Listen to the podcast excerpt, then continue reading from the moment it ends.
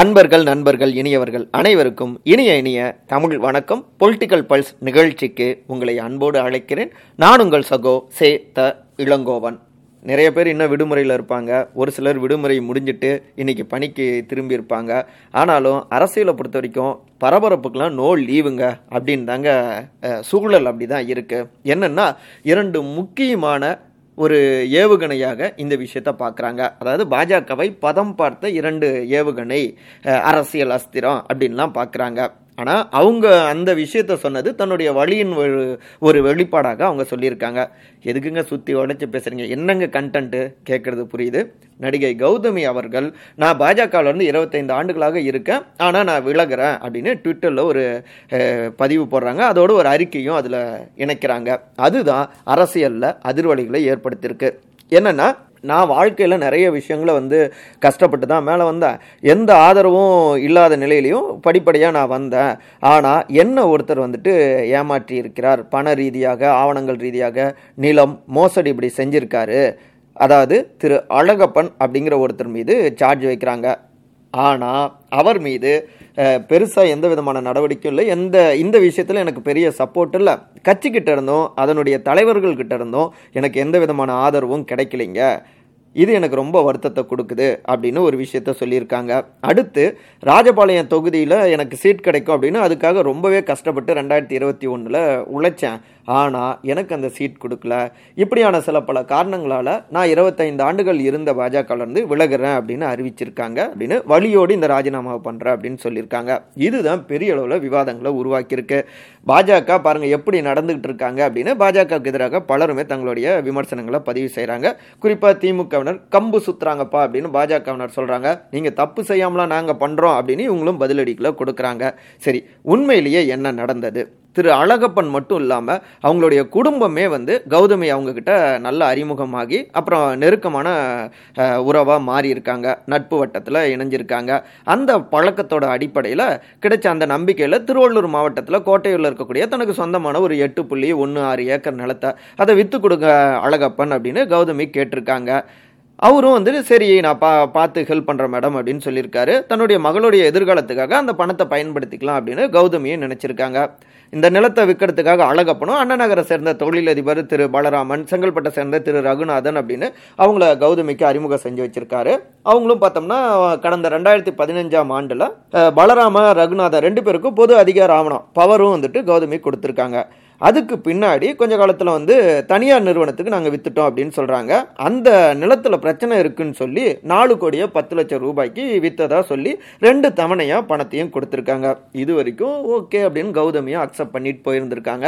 ஆனால் ட்விஸ்ட்டு என்னென்னா ரெண்டாயிரத்தி இருபத்தி ஒன்றில் வெளிப்படுது. செப்டம்பர் இருபத்தி நாலாம் தேதி வருமான வரித்துறை கிட்ட இருந்து கௌதமிக்கு ஒரு கடிதம் வருதுங்க. அதில் கோட்டையூரில் பதினோரு கோடியே பதினேழு லட்சத்தி முப்பத்தெட்டாயிரத்தி தொள்ளாயிரத்தி ஏழு அத்தனை ரூபாய்க்கு சொத்துக்களை நீங்கள் விற்பனை செஞ்சுருக்கீங்க. அதுக்கு நீங்கள் ரூபாய் ரெண்டு புள்ளி ஆறு ஒன்று கோடி வந்துட்டு கேபிட்டல் கெயின்ஸ் வரி நீங்கள் செலுத்தணும் அப்படின்னு குறிப்பிட்டது தான் கௌதமிக்கு ஷாக்கோ ஷாக்காக மாறி இருக்குங்க தான் ஏமாற்றப்பட்டிருக்கோம் அப்படிங்கிறது அவங்களுக்கு அப்போ தான் தெரிய வந்தது. அதை தொடர்ந்து கௌதமியை இன்னும் ஷாக் ஆக்கினது என்னென்னா அவங்களுடைய ஒட்டுமொத்தமான வங்கி கணக்குகளும் முடக்கிட்டாங்க. இதனால் ரொம்ப மன உளைச்சலுக்கு ஆளாகி அதுக்கப்புறம் கட்சிக்கிட்டேயும் சில விஷயங்களை சொல்கிறாங்க ஆனால் அங்கேருந்து பெரிய சப்போர்ட் கிடைக்கல. சட்ட ரீதியாக ட்ரை பண்ணுறாங்க கிட்டத்தட்ட இருபத்தைந்து கோடி ரூபாய்க்கு மேலான அந்த மதிப்பு அப்படின்லாம் சொல்லப்படுது. எந்த வகையிலையும் வந்துட்டு சப்போர்ட் வரல. சட்ட ரீதியாகவும் பெரிய தீர்வு கிடைக்கல. காவல்துறையில் வந்துட்டு புகார் கொடுத்தாங்க. எதுலேயுமே கிடைக்கல. எனக்கு தனக்கான ஒரு நிவாரணம் கிடைக்கல அப்படின்னு தான் மனம் வெறுத்து இப்போ பாஜக விட்டும் வெளியேறிட்டாங்க. இதில் அழகப்பனுக்கு பாஜகவில் நெருக்கமான தொடர்பு இருக்குது டாப் லெவல் ஆட்களோட தொடர்பு இருக்குது அந்த தொடர்பின் அடிப்படையில் அழகப்பனுக்கு டாப் லெவல் ஆட்களும் பாஜகவில் இருக்கவங்களும் சப்போர்ட்டாக இருக்காங்க. தனக்கு வந்து உதவி செய்யலை அப்படிங்கிறது தான் கௌதமியுடைய கோபம் அப்படிங்கிறாங்க. அவங்களுக்கு நெருக்கமான வட்டாரத்தினர். சரி இது சம்மந்தமாக பாஜக வட்டாரத்தில் விசாரித்தா ஏங்க அழகப்பனுக்கும் பாஜகவுக்கும் என்னங்க சம்மந்தம் கட்சியிலே இல்லாத ஒருத்தரை பாஜக நிர்வாகிகள் எப்படிங்க காப்பாற்ற முடியும்? என்னங்க ஒரு லாஜிக்கோட பேசுங்க அப்படின்னு பதில் கொடுக்குறாங்க. ஆனால் மறுபடியும் கௌதமிக்கு நெருக்கமானவங்க என்ன சொல்கிறாங்கன்னா சென்னை சிட்டிசன் ஃபோரம் அப்படிங்கிற ஒரு அமைப்பு இருக்குங்க. அந்த அமைப்பில் அழகப்பன் துணைத் தலைவராக இருக்காரு. இந்த அமைப்பு பாஜகவை சேர்ந்த முக்கியமான தலைவரான திரு. கே. டி. ராகவன் அவர் நெருக்கமான தொடர்பில் இருக்காரு.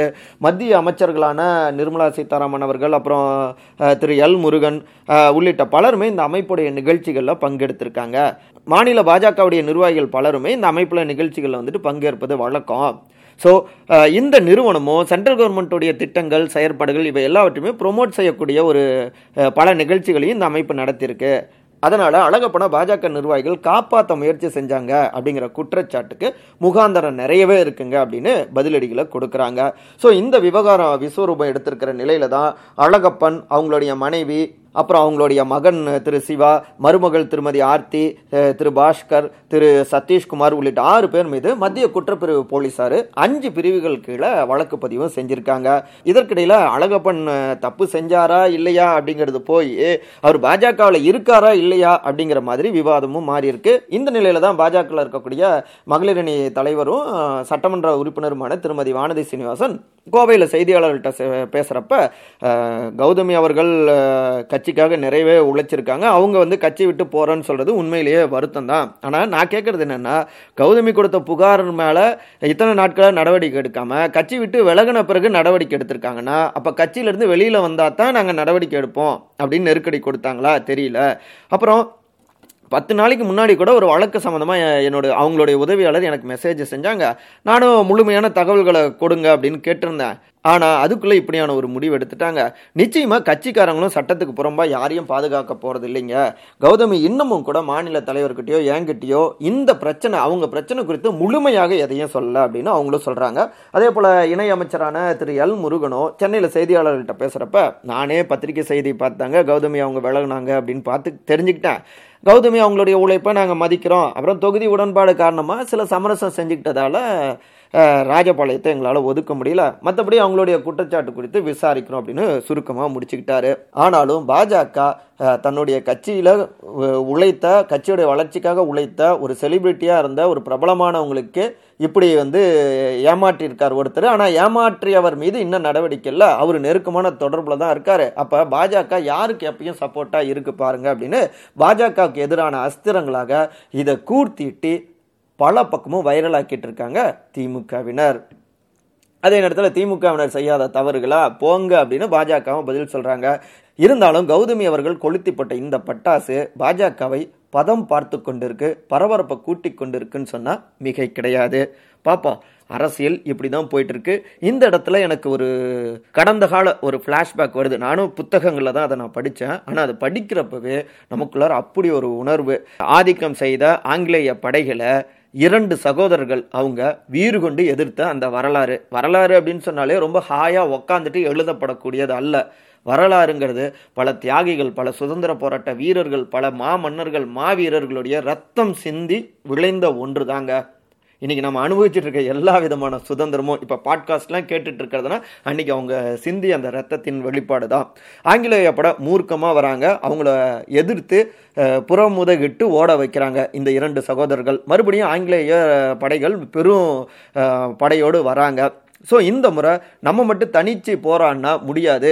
ஆங்கிலேய படைகள் அரசாங்கம் ஒட்டுமொத்தமான இந்த நிலப்பரப்பில் இருக்கக்கூடிய அனைத்து பிரிவு மக்களுக்கும் எதிரானதாக இருக்குது ஸோ அனைத்து பிரிவு மக்களும் ஒற்றுமையோடு இணைந்து எதிர்த்தா மட்டும்தான் ஆங்கிலேய அரசாங்கத்தை வீழ்த்த முடியும் அப்படின்னு நினைக்கிறாங்க இரண்டு பேரும். உடனடியாக அங்கே மைசூரில் பார்த்தோம்னா திப்பு இந்த பக்கம் பார்த்தோம்னா பலர் வீரபாண்டிய கட்டபொன் இப்படி ஒரு பிரம்மாண்டமான தென்னிந்தியா முழுக்கவே ஒரு ஐக்கியத்தை கட்டுறாங்க. இந்த ஐக்கியம் ஒரு ஒரே புள்ளியில் ஆங்கிலேயர் எதிர்ப்பு அப்படிங்கிற புள்ளியில் இணைகிறது. ஒரு மாஸ் மூமெண்ட் வரவும் ஆங்கிலேய படம் வந்துட்டு பயப்படுறாங்க. ஆங்கிலேய படம் நெருங்க முடியல. அவங்கள புறமுதுகிட்டு மறுபடியும் ஓட வைக்கிறாங்க. ஸோ இதை தொடக்கத்திலேயே கிள்ளி எறியணும் அப்படின்னு ஆங்கிலேய படைகள் யோசிக்கிறாங்க அரசாங்கம். அதுக்கப்புறம் சில பல சூது தந்திரங்கள் இப்படியான விஷயங்கள்லாம் செய்து அந்த மாபெரும் மருது சகோதரர்களை கைது செய்கிறாங்க ஆமாம் நம்ம இவ்வளோ நேரம் பேசியது மா மன்னர்களான நம்முடைய மருது சகோதரர்கள் அவர்கள் குறித்து தான் காளையார் கோயில் சம்பவம் இன்றைக்கும் எல்லோரையுமே உழுக்கி எடுக்கக்கூடிய ஒன்றா இருக்குங்க. கிட்டத்தட்ட இனி யாருமே விடுதலைக்காக போராடக்கூடாது அப்படின்னு அச்சமூட்டக்கூடிய வகையில் ஐநூறுக்கும் மேற்பட்ட விடுதலை வீரர்களை எந்த விதமான விசாரணையும் இல்லாமல் தூக்கிலிட்டது. கொடுங்கோன்மை நிறைந்த அந்த ஆங்கிலேய அரசாங்கம். ஆனால் அந்த ஆங்கிலேய அரசாங்கத்துக்கு ஒன்று தெரியல. உடல்களை பலியிடுவதால் கொழுந்துவிட்டு எரிகின்ற அந்த தீயை அணைத்து விட முடியாது.